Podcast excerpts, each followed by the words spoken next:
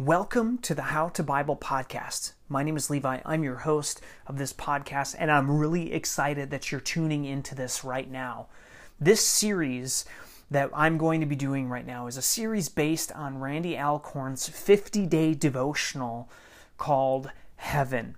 Now, what do we look to in the things of our lives that encourage us, that move us forward, that help us keep our eye on the horizon? This book has been instrumental in my ability to stay positive, to continue to move forward in these troubling times. I'm looking forward to doing this devotional with you, and stay tuned because here it comes. Thanks again, guys, for tuning into another podcast episode. Again, my name is Levi. Um, I want to do something kind of different. I want to do uh, more of a devotional kind of style series here, uh, focusing on things that would really encourage us in times like this. You know, right now, uh, everybody in the world is dealing with the coronavirus. I've done a couple of little quick, uh, encouraging podcast things uh, about it. And, um, you know, the Sur- Surgeon General just came out and said that this week is going to be even worse. Uh, it appears like there's a lot of people that aren't really taking it serious, uh, that need to be taking it serious. Um, so, as Christians, there's always this struggle and a balance that has to take place between living our Christian faith out, outside, living active, living um, living while looking for opportunities to to be the light, to be the gospel, to be the hands and feet, and the other side of it of you know still trying to provide for our families, still trying to um, keep up with the bills, still trying to keep things going forward, and if we're too heavy on on the worldly side, too heavy on the, focusing on making sure our, all of our bills get paid, not saying that we shouldn't, but when we throw all of our eggs in that basket, we can get kind of sucked up into this uh, worry mindset, the struggle, the panic. Um, I've heard some people say they don't want to eat certain foods in their house because they know when they do it's gone, they're no longer going to have them. Um, if we're believers in Christ, if we are followers of Jesus, we serve a God of uh, incredible resources. We serve a God of plenty, not a God of scarcity. Um, and I and I really try to focus myself on that, thinking about how God is is the resource giver. He is the resource author. He is the the key to all of those things come from Him. Um, if we believe in him and we believe what he says about himself, then we should have the confidence when we approach him, knowing that all the resources that we will ever need will come from him and he's the one that's holding them all. So, what are things that encourage you in these times? Everybody has a platform that they can be that they can be using. Some people are, are, are too scared to do podcasts. Some people uh, are kind of cautious about getting out and, and kind of putting themselves out there. But as Christians, we need to get that message out. And as of right now, this platform, whether it be podcasting or whether it be using YouTube or whether it be sending videos to people, is the best way to encourage each other, I think. And it's probably the safest way, too. Just because we can't attend our churches, just because we can't or aren't going to work right now, does not mean that we cannot be advancing the kingdom and moving forward in new ways. So I was trying to figure out what was what encourages me what helps me out when I have uh, these moments where um, I'm inundated or s- swept away or, or or sucked into that vacuum of panic and fear. And one of the things that I always come back to is the series that Randy Alcorn did, or the book that Randy Alcorn wrote, Heaven. Uh, he wrote this several years ago. Um, i mean, I've, I've been all over in this book. It's an incredible book. I've read it to uh, individuals that I've come in contact with in hospice ministries before. Uh, I've read it myself. Um, my wife has read it. Anytime we get a chance to to share it with somebody, we do, and uh, it's it's always just an encouragement to me to really focus on what's coming, something that's coming from God, something a goal that we're working towards. I said this in one of the last podcasts I did. The disciples were able to go through so much suffering and so much trial uh, as a result of their ability to keep their eyes on the cross, their ability to look ahead to the things that were coming, not to be focused on you know the, the trials that were directly in front of them and, and the situations that they were in they were able to focus on him so what i want to do this time around uh, is go through this devotional that randy alcorn did uh, called uh, 50 Days of Heaven. If you uh, if you don't have it, go pick it up. 50 Days of Heaven by Randy Alcorn. Uh, it's a great, great devotional, and obviously it's it's 50 days. I, I, want to go through this with you because it is such an encouragement to me, and I'll, I'll input my own side notes in this. Um, I don't I don't want to violate any copyright uh, laws or anything, so I'm not going to read through the whole thing. I'm going to pick sections out, and we're going to talk about the scriptures that are there. Um, and, and we'll go from there. So, Lord, we just ask that you bless this time, Father, uh, as everybody's dealing with friends and family being sick and, and our, our lives kind of changing and restructuring. Father, I pray that you would help us to reinvest in ourselves, in, in this relationship, uh, in our families, to take a moment to sit and relax and rest uh, and operate from a position of rest. Lord, I ask that you would help us to move the kingdom forward by being kingdom minded, being focused on what it is that you would have us be doing right now. A lot of us have a lot of extra spare time on our hands, and, and Father, I ask that you would help us to be a voice, a voice for you, a voice for your compassion, for your hope, a voice uh, of the things that are coming, that we would share this to a disenfranchised world, a world that's in panic and fear. And I pray that you would use podcasts and YouTube and text messages and scriptures being sent to all over the place, Father, to achieve your will and your purpose. Father, I ask that you would protect me from error when I speak. Allow me to speak your words, Lord. Lord.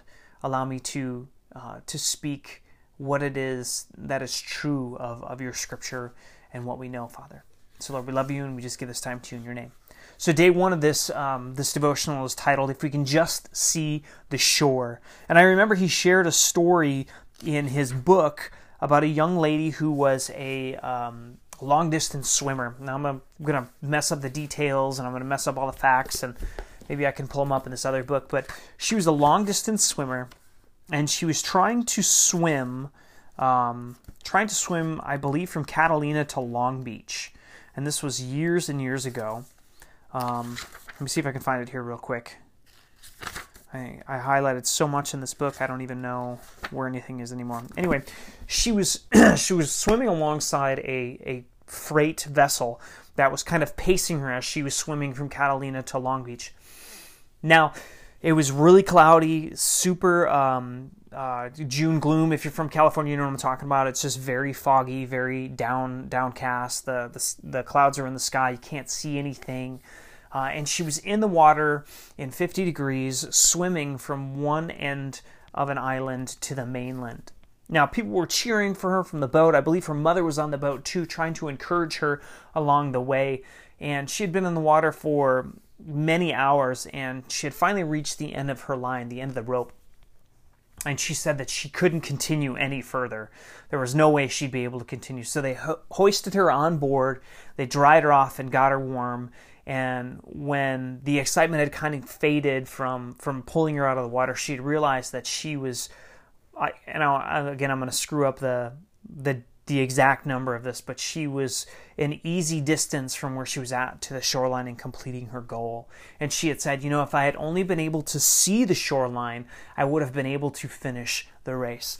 And that's, isn't that like most of us in our life, where if we could just see the end, if we could see the finish line, if we could see where this was going, if we could see where God's plan was, uh, what He was doing, then it would be so much easier for us to to finish the race. Um, and and uh, he offers a little bit of insight in here. Um, and I'm going to read the scripture that goes with this. It's Luke 10:20. It says, "Rejoice that your names are written in heaven." See, when you've put your trust in Christ, your name is written in the book of life in heaven. Now, this is a person who has has put his trust in Jesus. This is an individual who who trust in what Jesus said about himself and who he is and what his death did. And that was essentially paying the the uh, tax that we couldn't pay, paying back the debt that we couldn't pay with all of our goodness and all of our righteousness and all of our best deeds wouldn't be able to be enough to get to heaven. So Jesus did that. Now, our faith in Him is what gives us our salvation in that. And God draws us for the rest of our life through situations, um, if you want to call them coincidences with other people in your life. God slowly leads you towards um, salvation. He's continually saving you. What that means is that every day you're growing a little more and you're looking a little more like Him. until you're fully redeemed when your body is dead and it's in the ground and you're standing in front of the individual that you were created for. Now the problem is is that life is so incredibly busy. Um, and there's tragedies, there's celebrations, there's all these things that happen through the course of your life. And those things can get really distracting. They can pull you away from uh, the shoreline, from seeing that shoreline and completing the race. Um, so, being able as Christians to refocus ourselves, not just on Scripture, although Scripture is full and complete and we need nothing else, but also the context of what heaven is, being able to focus on that place that we're going to, being able to focus on spending eternity with Jesus, being able to focus on that time with Him there. Um, those are things that we can hold on to in situations like this that will benefit us and help us see the shoreline and finish the race. So I'm just going to read a couple of quick quotes in this. Uh, one of them is uh, secular optimists are merely wishful thinkers. Having discovered the present payoffs of optimism, they have conducted seminars and write books about positive positive thinking, and sometimes they capitalism they capitalize on this optimism by becoming rich and famous. But in the end, we all die. Without that saving faith and going to that place with Jesus, it's just it's futile thinking it's just your will over everything the only proper foundation for optimism is in the redemptive work of Jesus Christ which I think we can all agree on when we when we trust Christ we we put all of our hope in that in a hope that is imperishable that can't be taken away from us that can't be stripped from us if we put all of our hope in our modern medical practitioners, they're going to fail us. That's why they call it practicing medicine, right? They're going to fail us at some point. Um, if we put it in our government, they're going to abuse it. They're going to fail us at some point. If we put it in our family, they may get sick. They may not be able to work. They they may fail the contract we've put in place with them. Um, if we put our hope in our machines, all of this is futile. All of it is going to fall apart. But when we put our hope in Christ, when we put our hope in Jesus, in Him and His redemptive work and who He is, that hope cannot be taken away from us. It cannot be stripped away.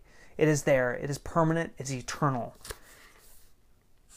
Jesus came to deliver us from the fear of death, quote, so that by his death we might destroy him who holds the power of death.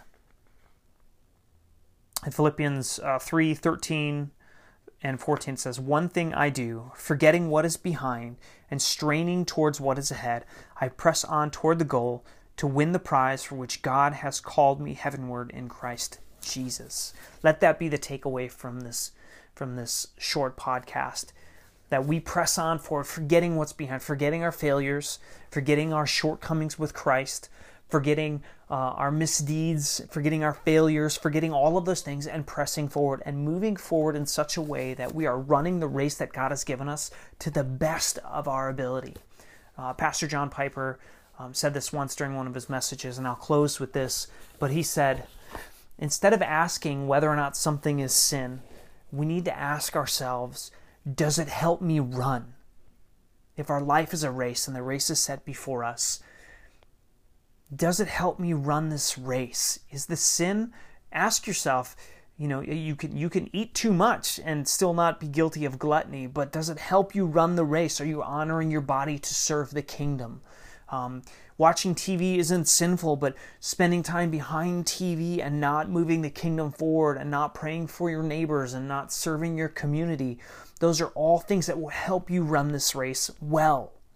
So, what you're doing right now, this very moment, does this help you run the race well?